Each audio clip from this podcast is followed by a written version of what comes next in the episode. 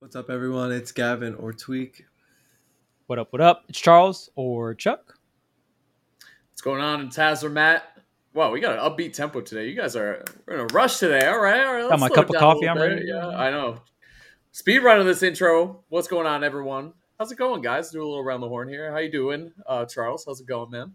I'm doing good. I'm doing good. Uh, just actually got done commentating Pokemon Unite, which I'm really excited that me and Has are, have a block together Oh, yeah. Pokemon tonight at the end of the month. So super excited about that. Uh, one of the games we have a lot of fun playing, and I know Gavin has been on a uh, journey of playing a bunch of other games. I know this year you've played a ton of other games, and I know you finished a couple. So give us a little update on your gaming journey, Mister Gamer Pro Gamer Guy.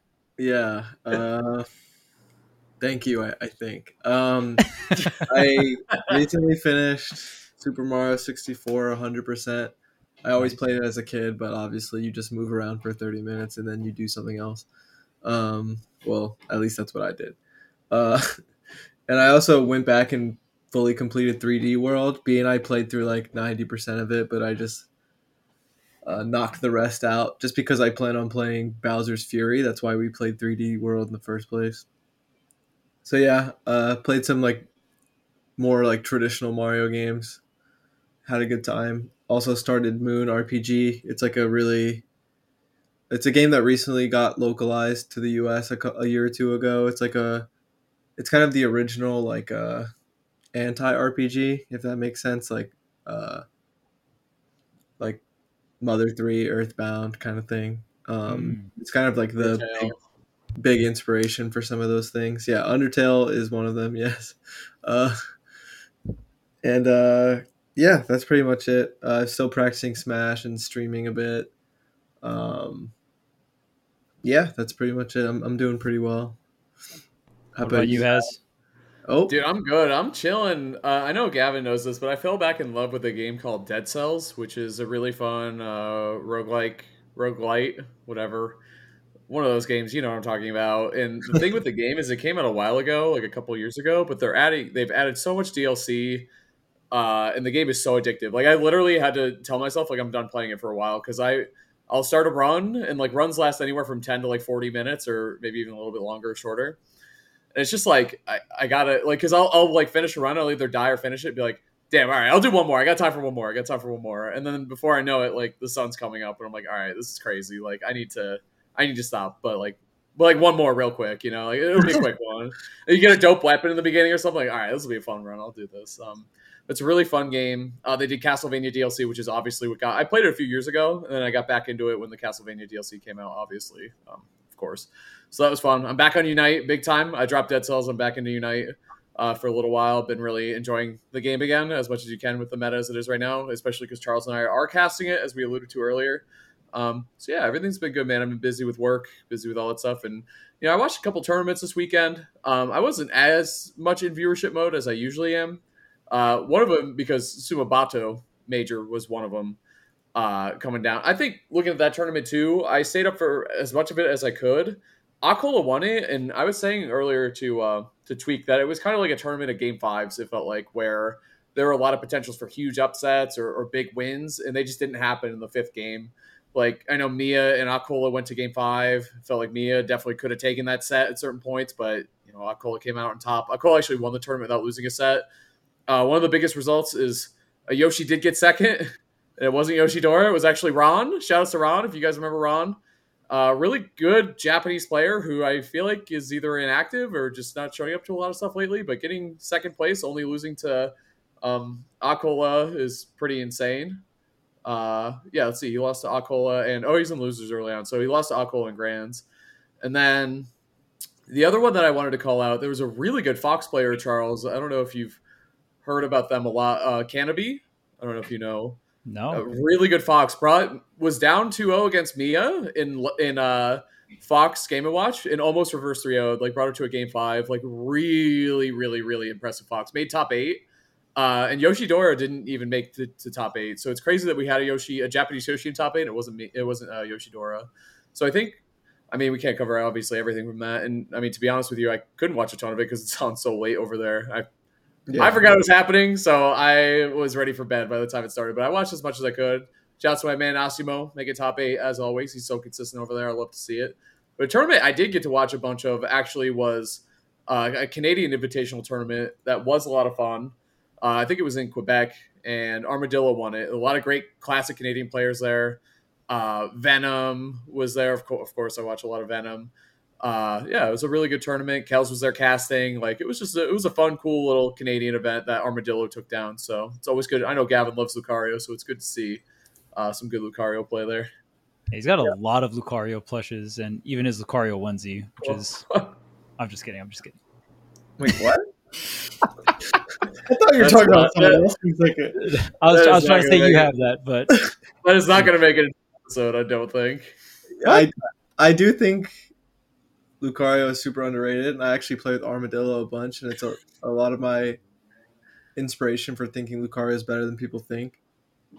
Um, so yeah, I'm not surprised. Armadillo has been doing really well. Got a lot of crazy like uh, top player wins at some of the recent tournaments. Like I know he beat Shuton and stuff like that. Um, yeah. And I didn't really watch anything this weekend. Um, like has said, it's kind of hard to keep up with all the time zone differences and stuff. But um, I do want to say I, I think Yoshi deserves his props.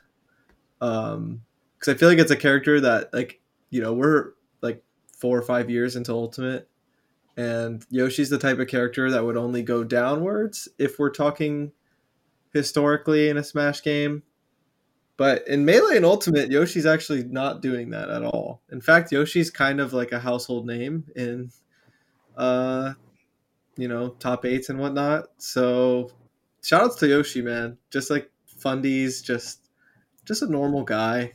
Uh That's a good way to put it. Yeah, he's just chilling. He, yeah, him and I Ness. I always put him and Ness together. They exactly. always were those guys. Yeah. Those are characters that usually have some peaks early on, and that's about it in Smash Four and Ultimate. But I feel like uh, Yoshi specifically deserves his props. Yoshidora and Ron doing really well, and it, it feels like it, it's a breath of fresh air into the meta, and there's um a lot of room for growth. And uh, yeah, I, I just feel like Yoshi deserves deserves his credit because um, I don't know, it's just not a common occurrence to be honest, and it's been on the the uprise for the past year or so. So in multiple games, there was a Yoshi in grand finals and winners finals of uh, Smash 64 for Smash Con, so that was really yeah. cool.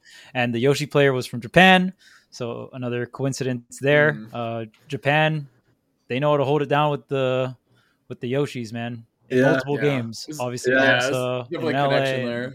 Crazy. And then all the best Yoshis are like glo- I guess the best Yoshis globally are from Japan, obviously yeah. with Yoshidora. So really cool coincidence. Um, and I know we were talking about the Canadian Invitational. Speaking of invitationals, we got Watch the Throne coming on up. The opt-in phase is just going to be pretty much ending when this video releases. So we're going to have a ton of players opt in. It's going to be summit style voting. So we're going to have a shop ready to go.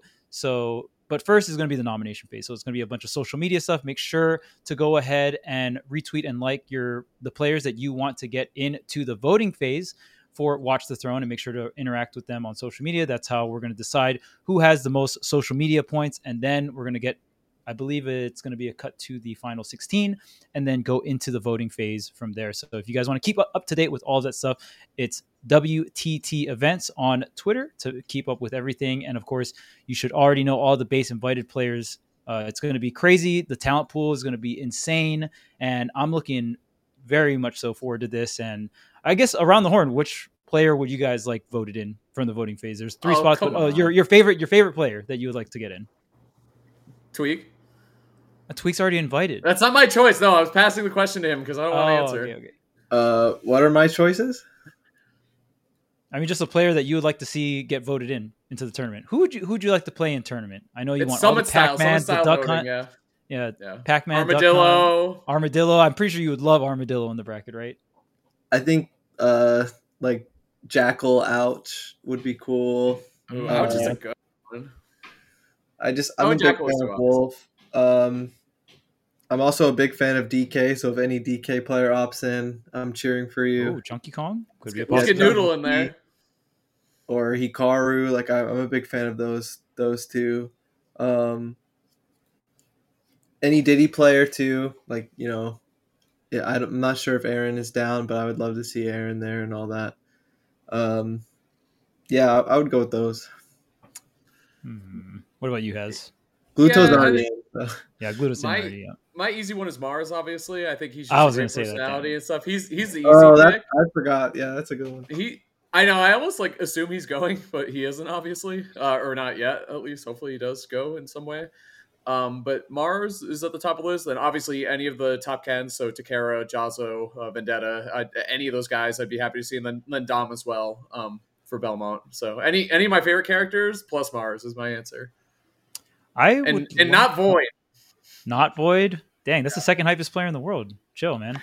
It's the best. It's he's just wait. If he's only the second hypest, but he's the best gamer ever. How does that work? I'm not too sure. I mean, one and two, not too bad.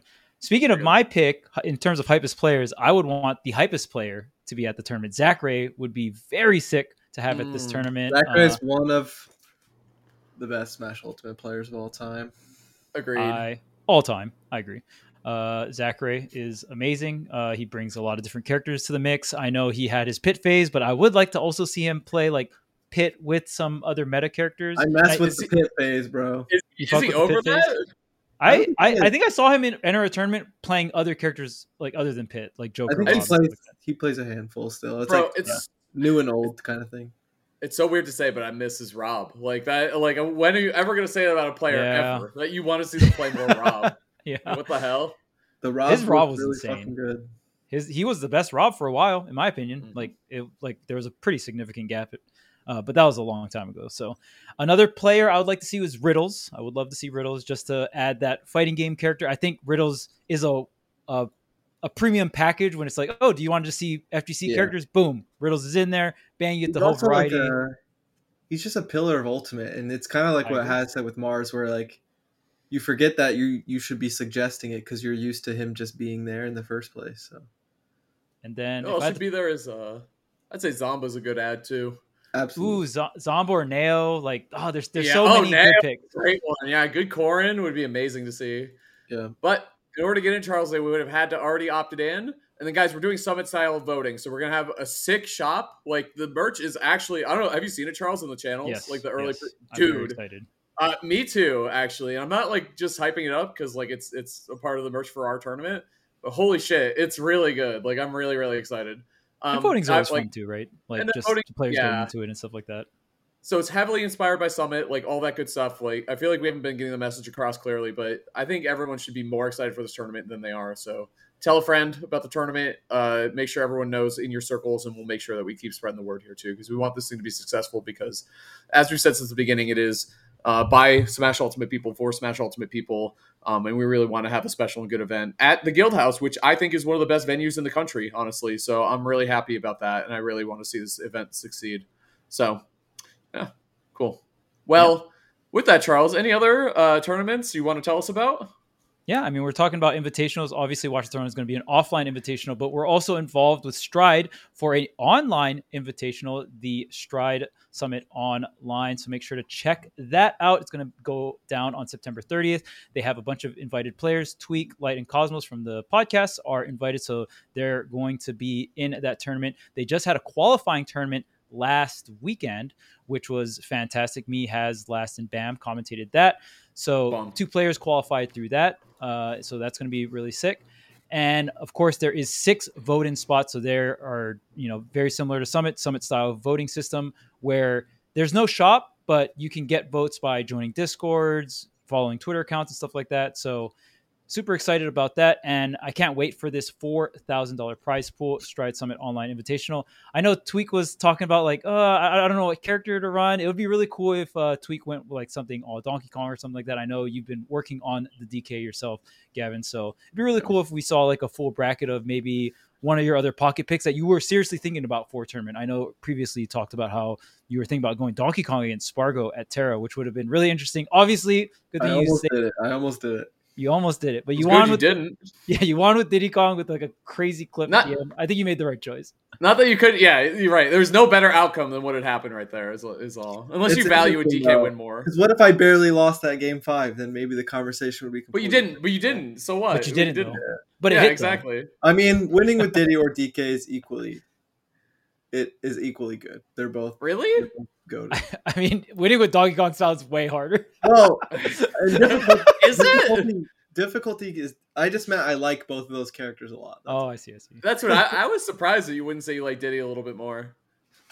And like overall like playing i i like diddy the most but i mean dk is like a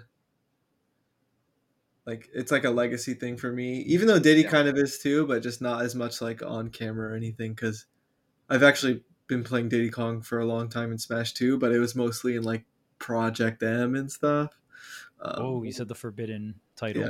Whoa.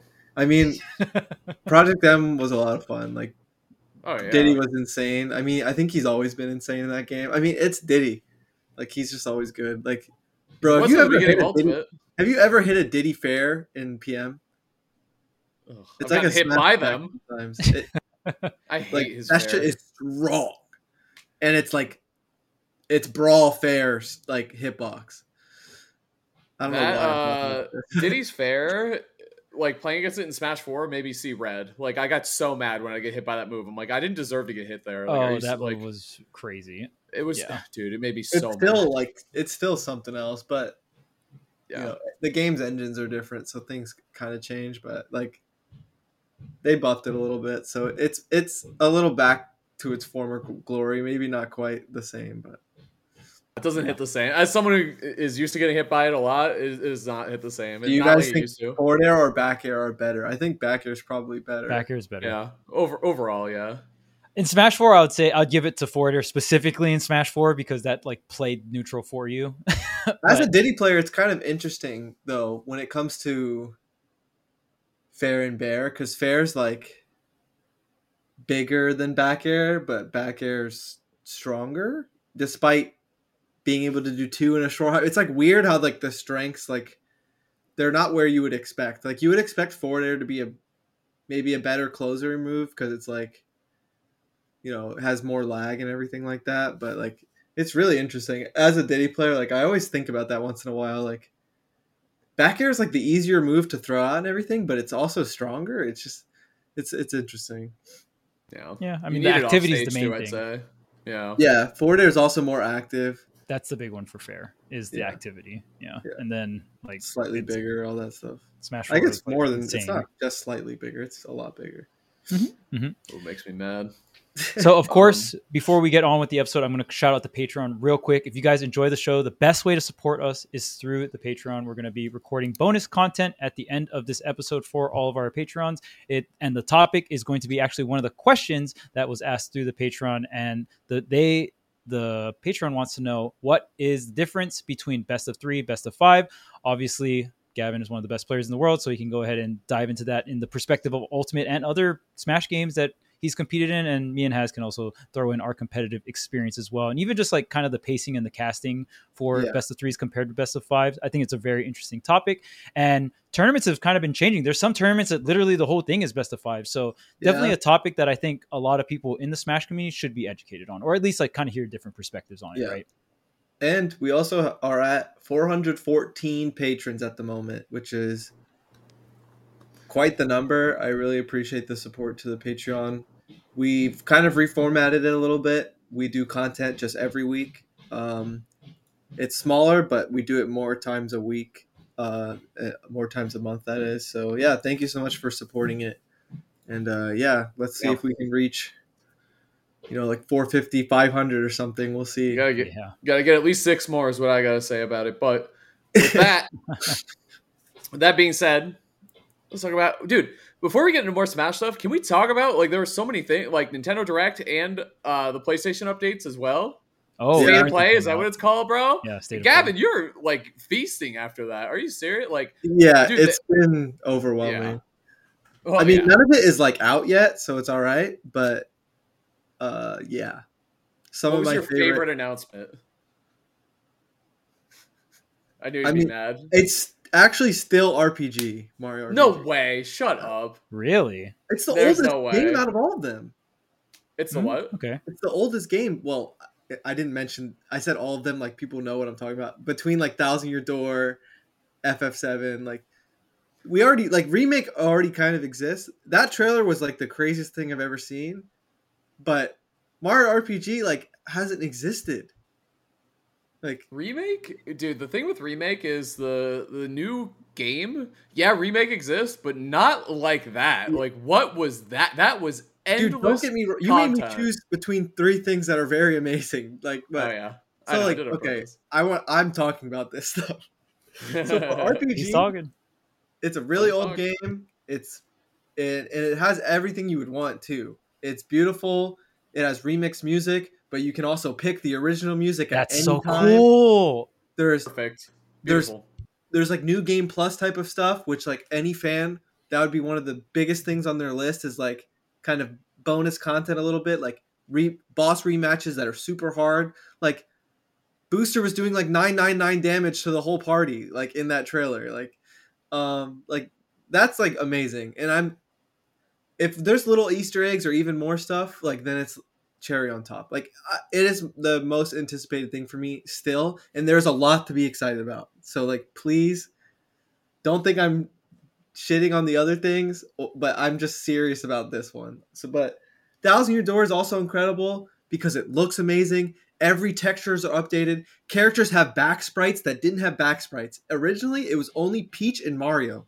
Every character has back sprites, new animations. There's a lot more emotion in all the characters. Not even just like Mario and the partners, like everyone.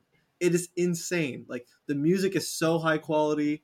Um, and like if it goes with the RPG route, imagine the bonus content we might get. There's random char- like NPCs in the trailer that did not exist. Like there's a purple toad that was not there. Who are you? um, like if we get to like in the game, you like talk to Luigi and he's having his own adventure and you're getting updated on it as you progress through the game. What if you can play through that? Oh, oh well, that's ambitious. God. I can't believe you just put that. But out there. think I thought you were gonna. If it's if it's a 2024 game and not a shadow drop like the other GameCube ones, uh, it's very possible. I think it's very possible. the thing I like that you're highlighting a lot is these aren't just like ports; they are true remakes where they're adding to the games, It's but so, they it's so are soulful and like faithful. Like they are respecting the games. Like people who are involved in these projects, including FF7, the remake, clearly very care very very much about these games as they should because they're it's very delicate to redo. Like you said, all three of these games are ten out of tens. All Yeah. FF7, all the originals, FF7. Mario RPG and Thousand Year Door and N64 Paper Mario is also a 10 out of 10. But all three of those games are 10 out of 10s that mean a lot to a lot of people. And they're Yeah. being very respectful. Like you said, the switch between the two music is like a great sign. Adding new content, great sign, but not messing with the original. You always give people the option to play it just how it was, like new combat mechanics, all that stuff. FF7 is obviously a little different because they like redid the whole Yeah, game, but that's the music, the things they highlighted in the trailer, like the shots that they showed, the way they transition things, you can just tell the team that's involved, at least who made the trailer and who is making the stuff for the game, really give a fuck. And that is so important because there have been like remakes or ports that weren't that good. Like I think a Chrono Trigger's port, not very great for the DS. Like they added new content, but it didn't really do anything or add anything. There's like an alternate ending and final boss, which is kind of cool, but like adding Yeah. content and like adding content. Like Yeah, they kind of just like duct tape a bunch of shit to the game. You know what I mean? Which is which sucks. You don't want that. You want what they're doing here, where like it naturally kind of weaves into the original fabric of the game. there's also like so many seems like like little things for Thousand Year Door because obviously it- it's like you know like 2005 or something like that.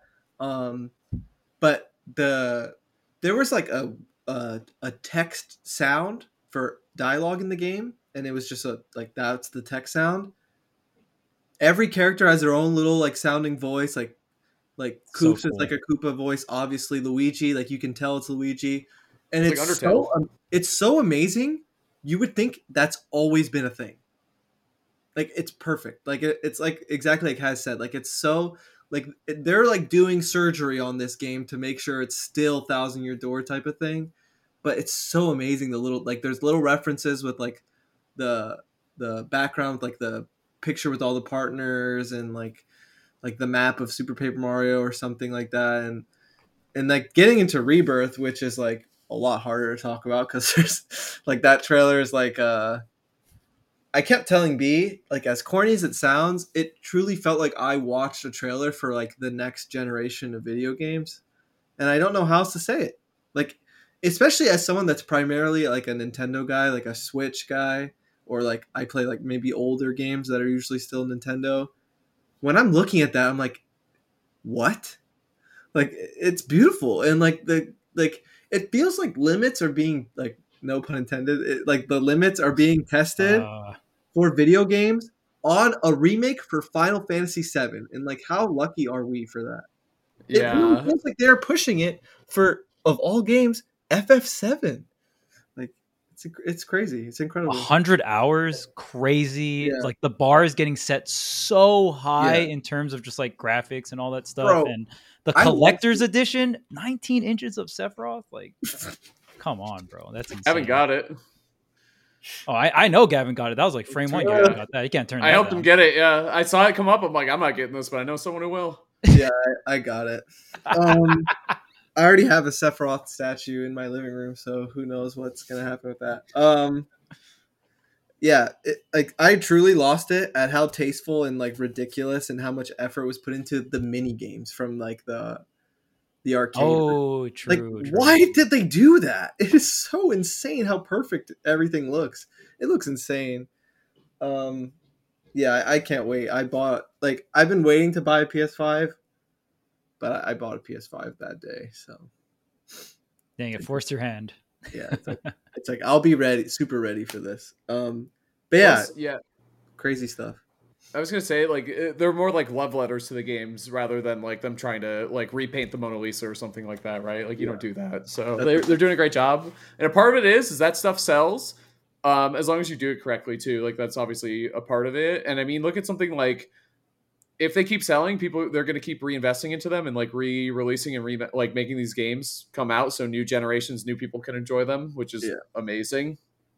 Um, Truly, That reminds me of that- yeah, uh, it reminds me of like the F Zero um, game two, where I know people were initially disappointed, but I was watching the trailer for F Zero ninety nine. I was like, dude, yeah, I'd be a little disappointed if I was like a huge F Zero guy and like really wanted to see a new Captain Falcon and It's like a lot whatever. of fun. B and I played Dude. it for like an hour, It looked really fun. I was like, yeah, that Yeah. sucks, but you better Tony's, go like- download it. strapped to his chair. He can't stop playing it.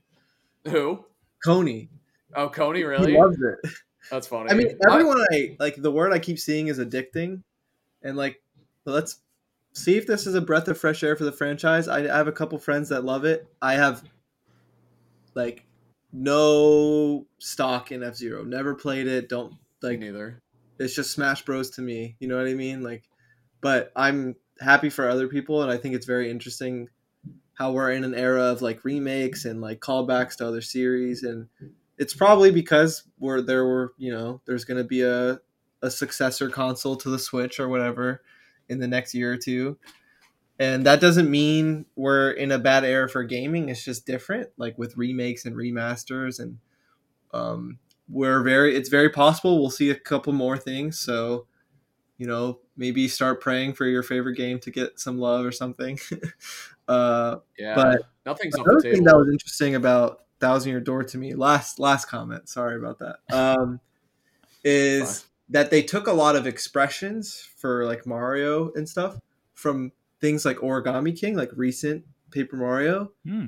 and like usually they would just stand there while things were going down, but Mario does the whole like crazy like scared expression sometimes or something like that, and they gave it to like other characters too, or like you know a character's like crying a little bit, like and something else is Origami King. Like I played through it over quarantine, and obviously I don't think it's that good at all. Um, but it still has the Paper Mario charm, like in the world and stuff. But it doesn't have like the crazy cool characters as much either.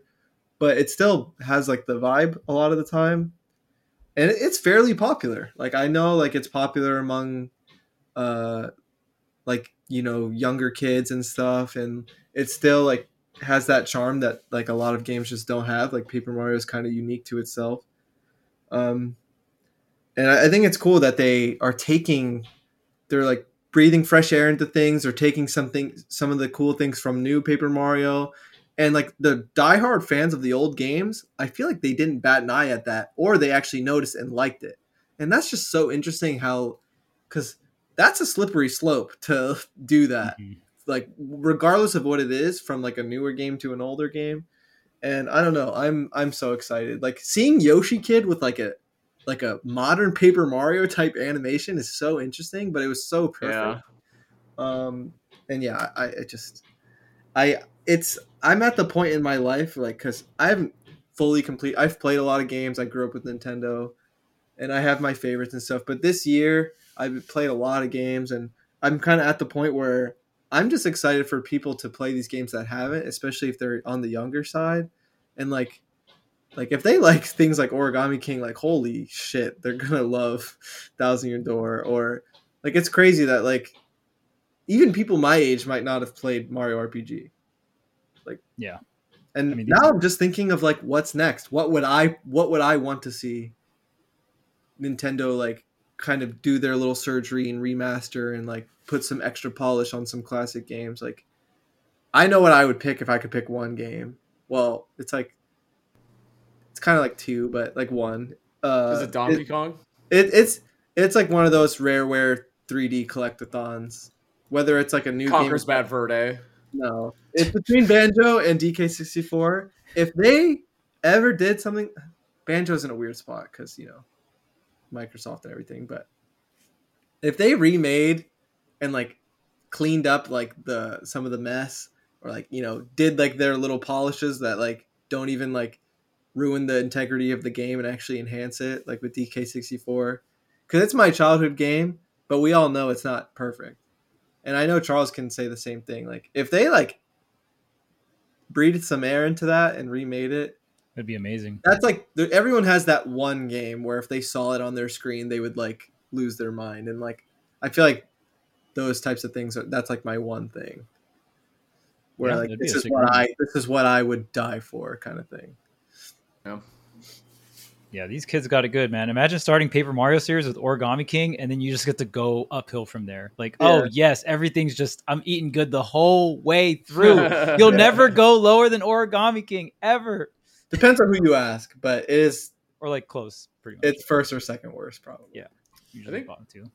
My game for what you mentioned, Gavin, is uh, Final Fantasy VI, which is like my favorite game of all time. Because Square has done a lot of remakes for games. Yeah. Like even not even I'm not even just talking about Seven, which is obviously the biggest and the best of And the there's remakes. there's levels to something like that. Like what kind of remake Yeah. are we talking about? Yeah. I want it in 3D. Like I want a nice Yeah. little, you know, extra content. Like we we know what the format is. You know, like that's Yeah, that's yeah. what I'd want. Copy paste it was- Final Fantasy VII remake to that. Like, Yeah. Oh, Oh my my god, it'll never get that. It'll never get that. But dude, They've if it been did, working on this rebirth stuff since like 2019. So uh, yeah, dude, I know they don't must know be excited to unveil and stuff, man. It's great. Yeah. games are in a good spot right now, man. It feels like the hits just keep on coming. Like every week, something else amazing comes out. It's unbelievable. So it's been really good because I feel like we're going through a little bit of a drought. I still don't understand like with Nintendo side of things like why? Like cuz Mario RPGs already have like they went from like no none of this to to a lot of it. I don't know if it's connected to the Mario movie or if they're if it's coincidence or if we should expect more of it or like new stuff similar like I'm I guess I shouldn't question it. I'm just happy but like it's like okay. And you want to understand the method to the madness. I think Mario Wonder is insanely charming and like exciting because of how like kind of bland 2D Mario has been for a little bit. A lot of it. And I'm not saying it's all bad, but like it's not like extremely charming or like a breath of fresh air. Like the new Super Mario Brothers series, like like it was super cool in the DS, but you know, they started to to, to do that a lot. you know, so I don't know. I, I think I think it's very clear that it's the type of thing towards the end of a, a console like the Switch, where they get a little weird and they throw back some some remakes and so I think it's exciting for a lot of reasons. It's exciting for what's coming out, and it's also exciting because we're probably going to get a new console eventually. So Which always means with a new Nintendo console, see ya. Maybe we talk about that next episode. Yeah, Maybe Super Smash about Brothers. well, bring it back to the program, baby. Super Smash Brothers. Uh, speaking of, that was amazing, by the way. Thanks, Gavin, for. Sorry, I've heard your rants a million times. No, they're great though. They're good. Yeah. You clearly care a lot about Great. that stuff, and I'm glad you're broadening your horizons as a as a gamer. Like you're like, oh, I can't wait for other people to play these games. You've been doing that to me for like this whole year. Where you're like, oh yeah, I'm gonna play this game now. I'm like, dude, I love that Mario RPG. You've never played that before? Are you kidding me? It's like the best game ever. Um, one thing we've been working on with bringing it back to Smash just a little bit. I'm sorry. No, Uh, Stride Esports, they have a really cool Discord that I joined over the weekend um, because I was working on casting the event. If you join this Discord, they have like online weeklies. It's just a really good resource for Smash Ultimate players. So make sure you guys check that out and join the Stride Esport Discord. I'm sure we can get a link in our our bio here. But even better, with that Discord, we have a little Q and A section up, and we're going to go through and answer as many questions as we can today, and then you know kind of keep it going. So you guys good to talk about some Smash Ultimate questions here that we have? for sure. Yes. yes. All right. So if you guys want to ask questions, make sure there's a QR code and the link right there on the screen, or you can go. I think it's like uh, discord.gg backslash stride is the uh, link for all the audio listeners if you want to go ahead and just join on in the Discord. And if you can't find the channel, just make sure to go to browse channels and look for the podcast Q and A uh, section, and then underneath there you can ask questions to Coach's Corner, Lights Out, or Tweek Talks. So we're gonna start Yep. off just from the top here. Nice and easy. So Blaze asks, "How do you stay humble while also staying competitive in a tournament environment? I want to have the confidence to beat everyone. That's a lot of confidence, but I also I also don't want to underestimate anyone." Huh. I think I think starting on the confidence side is good, and then adjusting your expectations as you go is is a good thing to do because I think it's harder to dig yourself out of being unconfident. Like, there's no way I can beat this player. Like, it's never going to happen. Like, ha- that seems a lot harder for me to do. I think starting with confidence and then realizing where you're getting yourself in trouble in the match. And, like, I think one thing you always need to realize is when you play in a tournament, the other player's working really hard to beat you as well. Some people have, like, protagonist syndrome. They're like, well, I've been in the lab all week and I've been watching VOD, so no one can beat me. It's like, well, realizing that your opponent is probably also doing those things and giving them respect can help you a lot as a player. I found too. Like instead of being like, "Damn, I got cheese. I got spiked at thirty. That's such bullshit. I shouldn't have lost." It's like, well, damn, maybe they read my double jump. Maybe I'm doing something stupid. Like you got sometimes give your opponent credit can really help you grow as a player. Would be my my overall advice.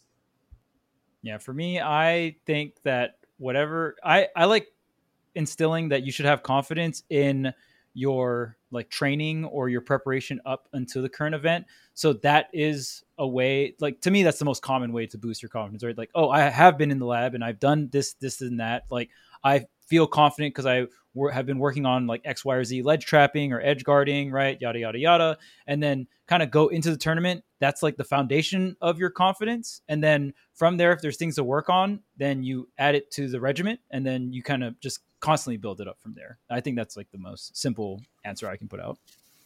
I really like y'all's answers. I think there's a lot of things to talk about for this, but I think the thing I would like to to throw in that's valuable to me is um, the whole idea of staying present and what that can do for confidence and also trying to be a humble is you know a lot of the time uh you know a lot of the negativity might be from a source of something that isn't like super present in the moment like oh i should have beat this person or um you know i want to get this placing or i want to be this rank.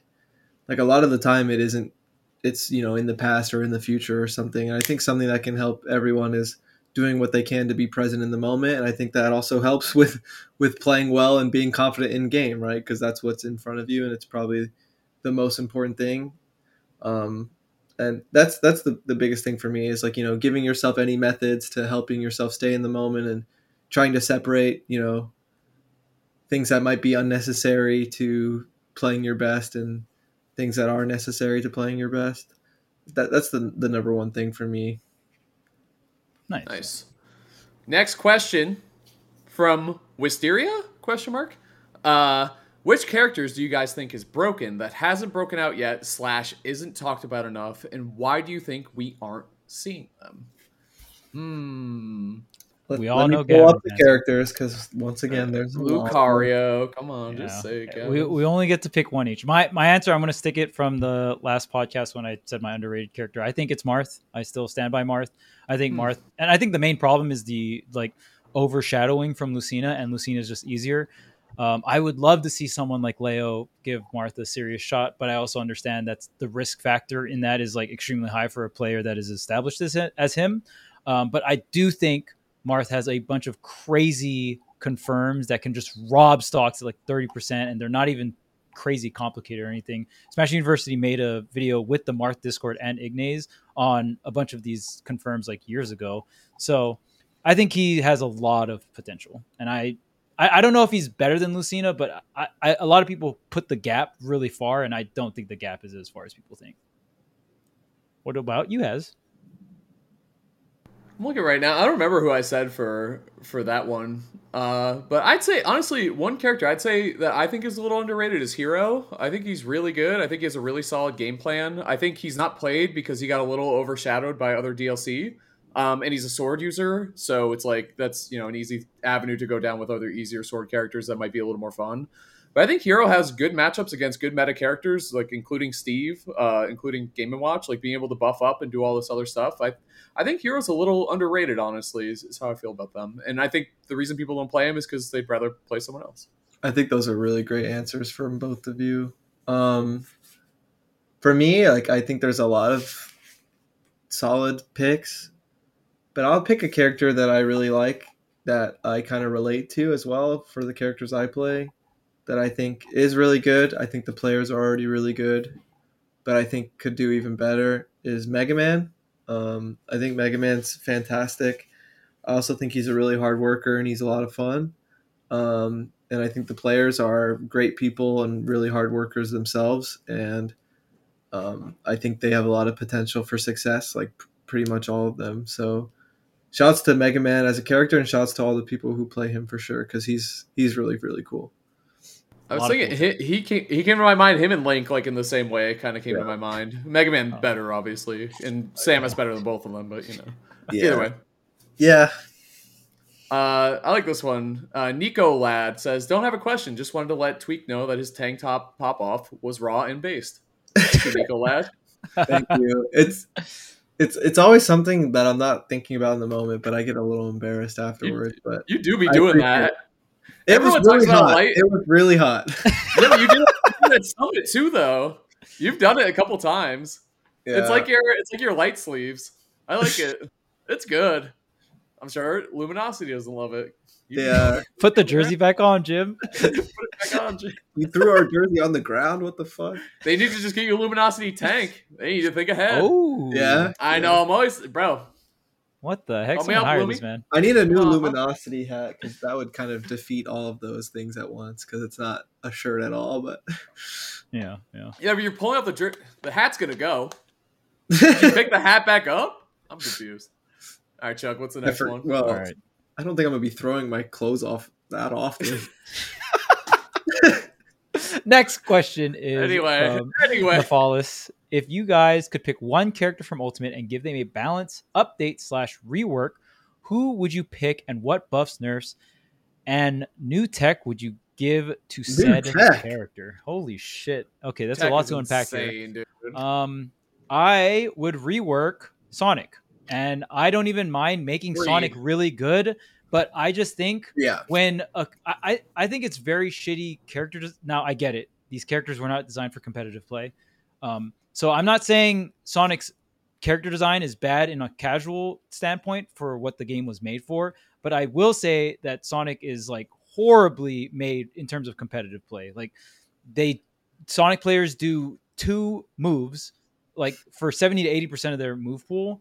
So I guess we could also argue that Game Watch is horribly made too because all they do all they be doing is and up B. But well, I think I don't think people would think you're crazy for saying that. But right, right. So I it would be between Game and Watch and um Sonic. I think those two characters are like I don't mind them being good. I just would like them to not do two moves. And I if think you look Game back Watch at might be a little more unfortunate because I think there's a lot of effort and soul put into his design for what the character is. It just how he ended up too good. Playing. Yeah. But Sonic, like, there's actually like the whole like rework is the most common. Like he's one of the most common characters to say. So like that one, like Yeah. we, we can fix this. Game and Watch, it might be more of a balance patch kind of thing rather than a move set kind of thing. Right, I right. think- Yeah. And I guess what I would do is I would um, one thing I'll do is remove intangibility. Um, I, you could also you could just one nerf the spin moves, so he's forced to use other moves, and the strategy isn't like hit you and then approach my spin moves. That's the problem with Sonic is it's very hard to approach spin moves, and not every character is Fox McCloud with you know crazy run speed and a frame four dash attack, right? So there are characters that combat it that can combat it, but not everyone is going to move as fast as Fox and have that quick of a dash attack because that's like a rush down character exclusive thing, right? So it's just really problematic for these slower characters uh, to approach into spin dash. So you could just straight up nerf spin dash. Um, that's the easy way, or you can rework the spin moves. I don't know exactly what I would do to them, but my basis is I would make spin dash approachable. Like you can go into spin dash and it's like somewhat feasible to fight that move when your your offense is going against the defense of these spin moves. Um, I saw a couple that came to mind, like in terms of reworking. Like, if we're gonna have this Jim Sora in the game, at least make him Kingdom Hearts 2. Like, at least give him some of that move set because he came up with like some. His Kingdom Hearts 2 stuff was way cooler than his Kingdom Hearts 1 stuff. Kingdom Hearts 2 So Sora least- is the coolest Sora for sure. Like Exactly. Yeah. Like, and there's just more you can work with there. I feel like, um, even though I, I do respect going with the classic. Banjo, make that character fun, man. Like, I, I don't know what you need to do. What you don't think so, Gavin? I think Banjo is a little overhated in that department. I actually do think he's fun, but I know that he's lower on the list of yeah. I'm not defending him fully. I'm saying maybe it's a little too much, just too much hate. A slow zoner, anyway. Uh, and Bowser Jr. Take him out the cart. I want, I want Mini Bowser. That's what I want. yes. take him out the cart, man. Get rid But of it. he's it. still cool in the cart, but that is what I initially wanted as a kid. Was That's what I want. I thought he'd be like Squirtle plus Bowser. Is what I was hoping for. I So was thinking Bowser plus weapon user with some special mechanics with his specials with like paint. Paintbrush, yeah. Yeah, something, man. I feel like It would be so cool. creative. The paintbrush, I- man. Fuck. He would have potential to be super good. I'll tell you that much. I'm also I'm also 10 out of 10 surprised that Charles did not buff Dedede or change him to be more like Brawl Dedede. I was very surprised at that. we have other um, issues. I'm trying to save the fucking community has. All right. Uh, well, I give There's Ken other a super pressing meter. issues. Okay. Charles Give Ken- businessman. Give Ken a better grab and give him a super meter like Terry. Then we're good. I like obviously bu- buffing Fox would be fucking crazy, or like reworking Fox to give him some Smash Four bullshit. All I right, would if your to characters have- won a major, you don't get to buff them. That's how I feel about it. Okay, It's well, over. or bringing back Brawl DDD, that's my selfish pick. But there you go. I yeah, am for the a good one. fucking community. Damn it! Nah. I would change Sonic. Um, that's a great. It's a really good answer. It is.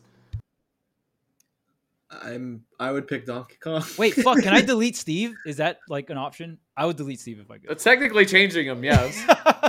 I'm surprised none of us. You said you just leave the community. damn, you did not go oh after my god, Steve, you're yeah. right. Wait a minute. There's m- other pushing. Pre- like Sonic isn't even the worst problem.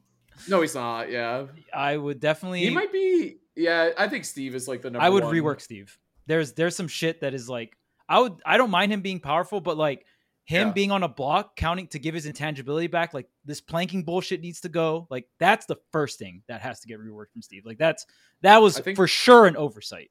Yeah, and stuff like And I think the easy ones after that are like minecart, anvil, and like how much he could build. Period. Like just that. Spawning in with iron, you don't even fucking spawn in iron with Minecraft. Can we stay true to the source material, please? You You can't build in the air. We can't fucking build blocks in midair. Can we also please stay Yeah. true to the source material? Like, I don't mind branching it off from the stage, but yeah. And then on top of that, like just how overtuned Diamond Sword and you know Anvil and uh, Cart are just so obviously like those are cranked, those are the ones. Yeah. just cranked to the max overtune. Like, I'm Yeah. you're at forty, like, bop, you're gone. up tilt. You know, talking about up Yeah. tilt.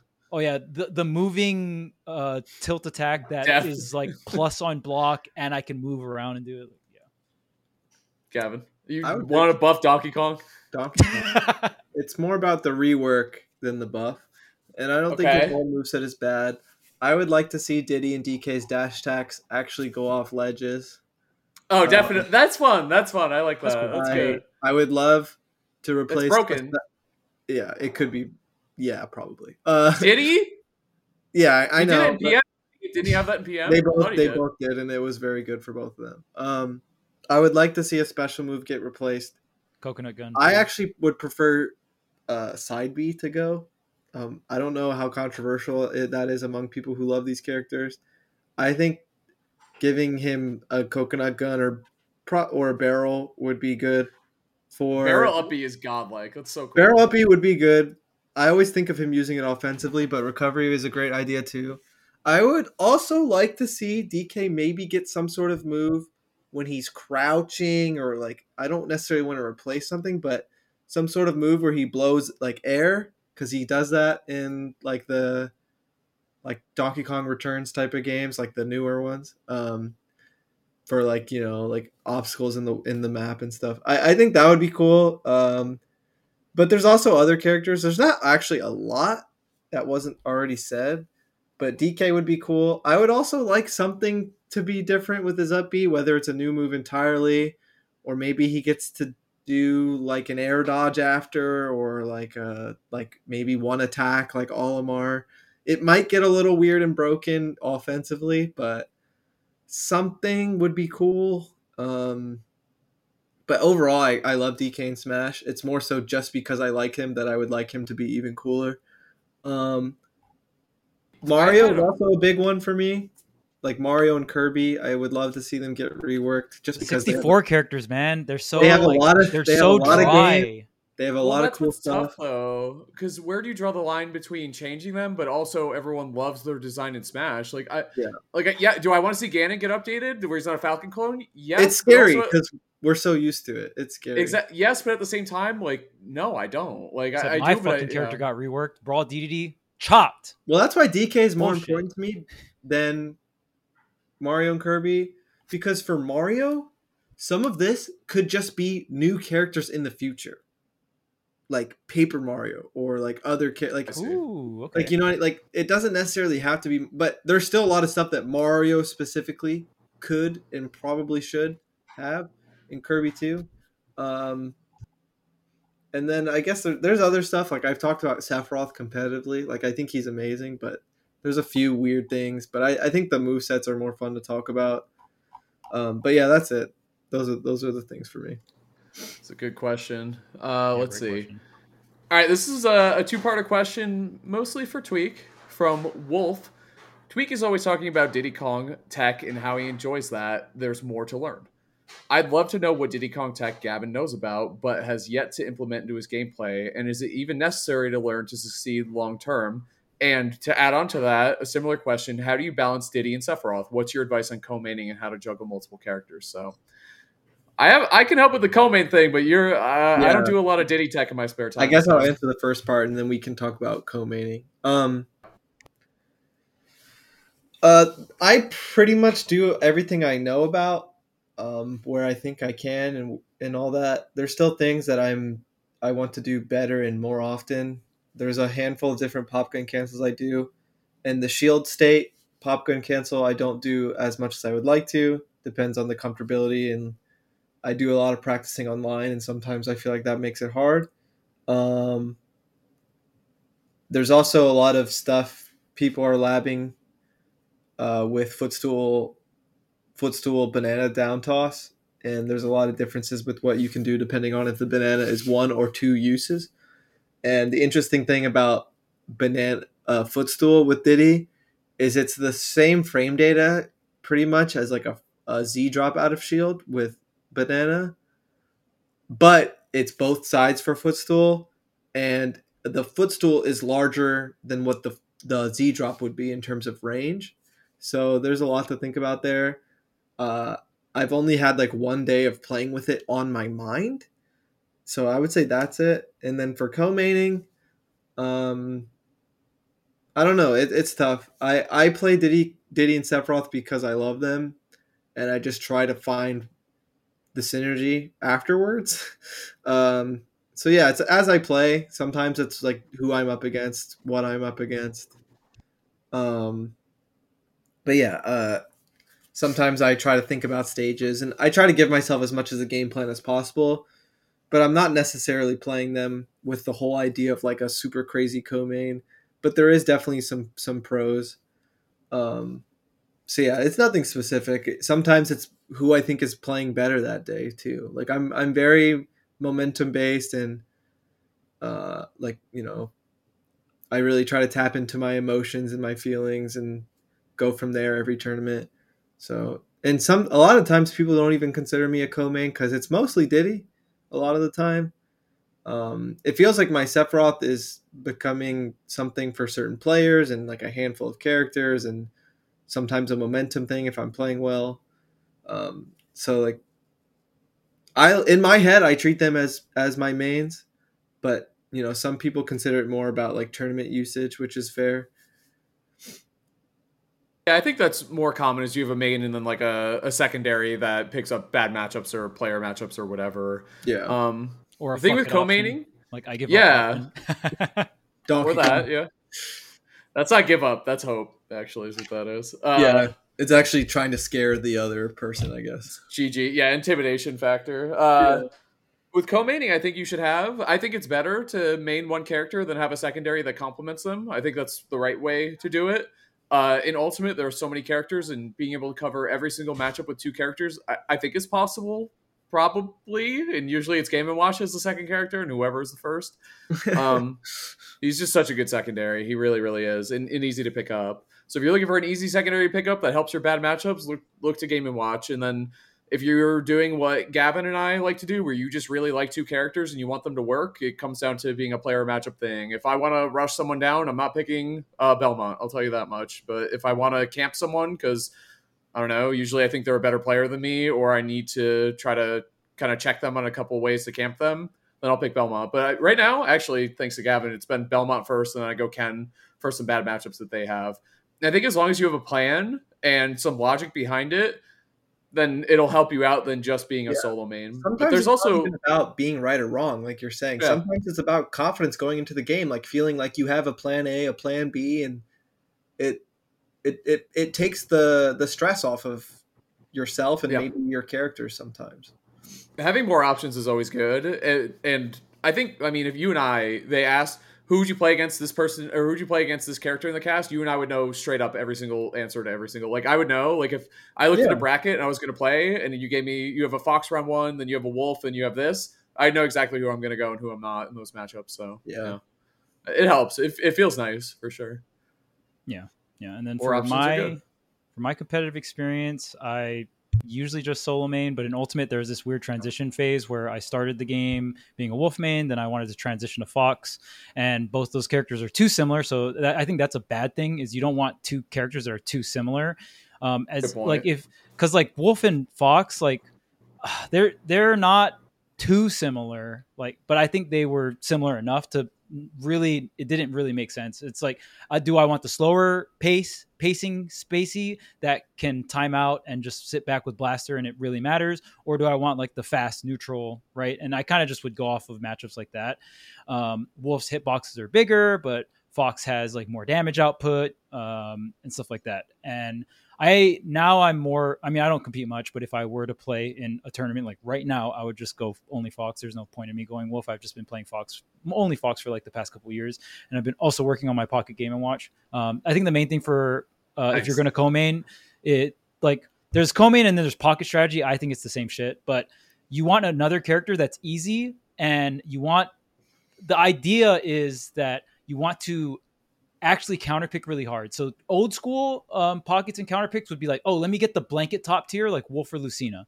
That's my blanket strategy. But I feel like it's not that effective because you don't win matchups very hard. You either going into an even matchup or some, something slightly favored for you. That's why I think Game and Watch is an incredible pocket right now. He's easy to play, so you hit that check market.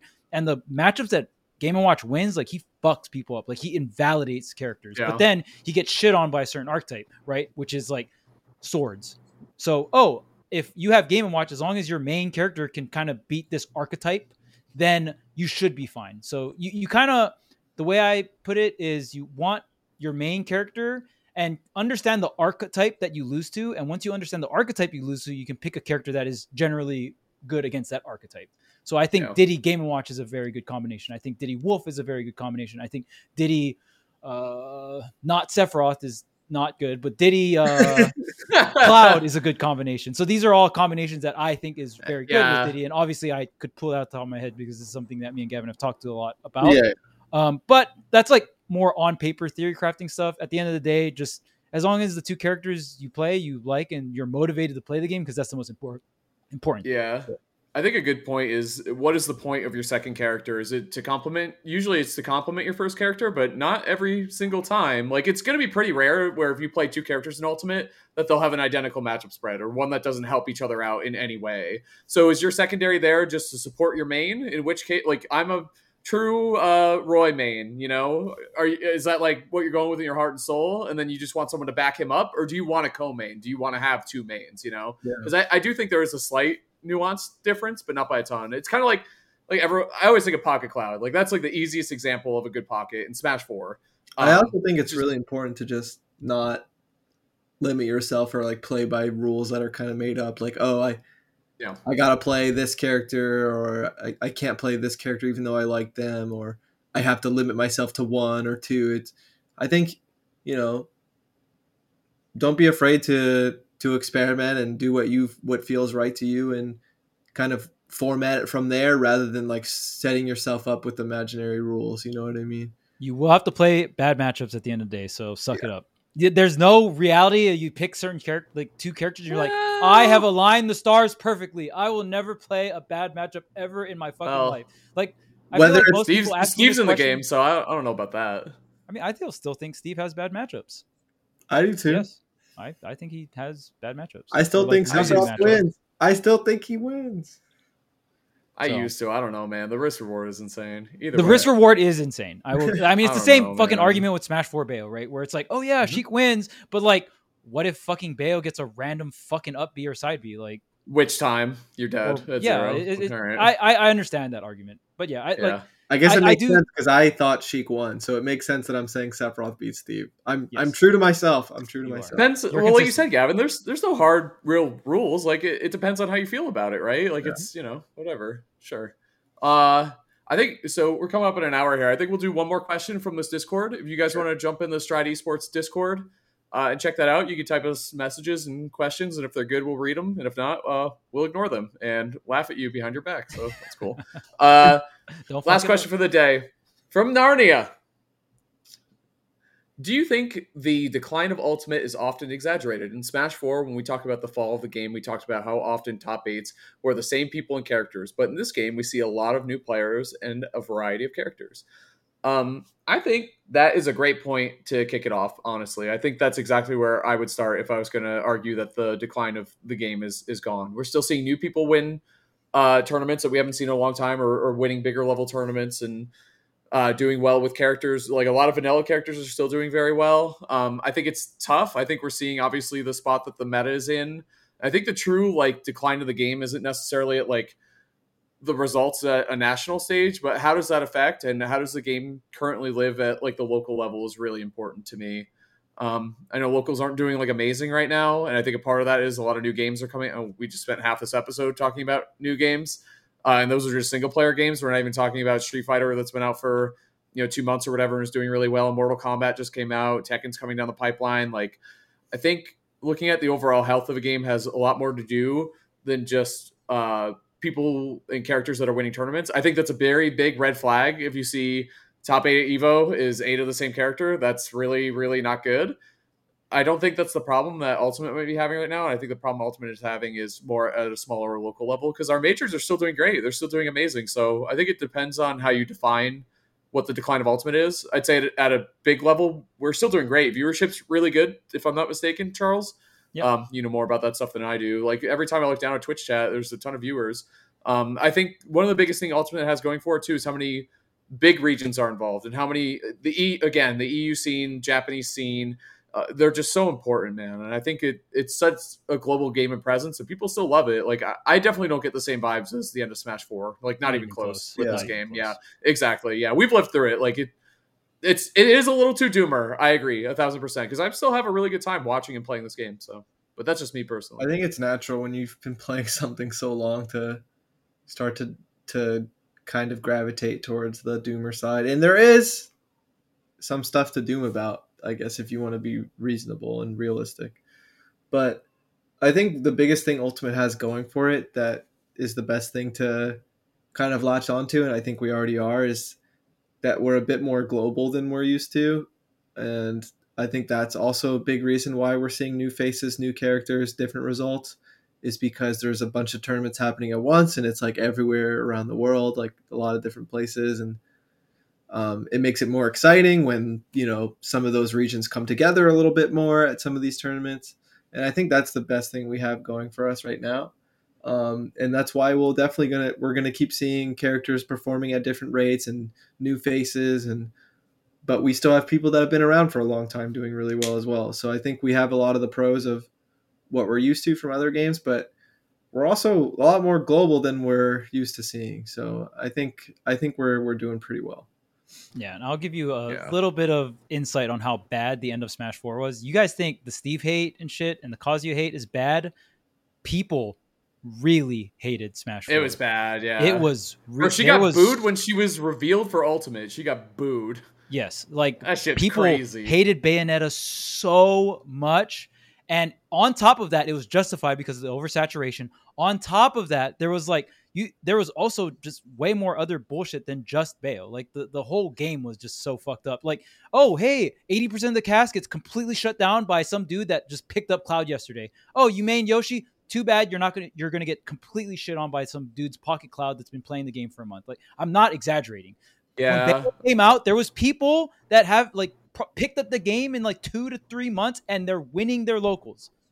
Like it, it Yeah. was. bad. And then on top of that, when Ultimate got released or like announced, you got to imagine that everyone fucking hated this game. It was on a like not so great Nintendo system, the Wii U. Not a lot of people owned it, right? So not a crazy amount of viewership. You didn't Yeah. get that much content, um, number of views in general, right?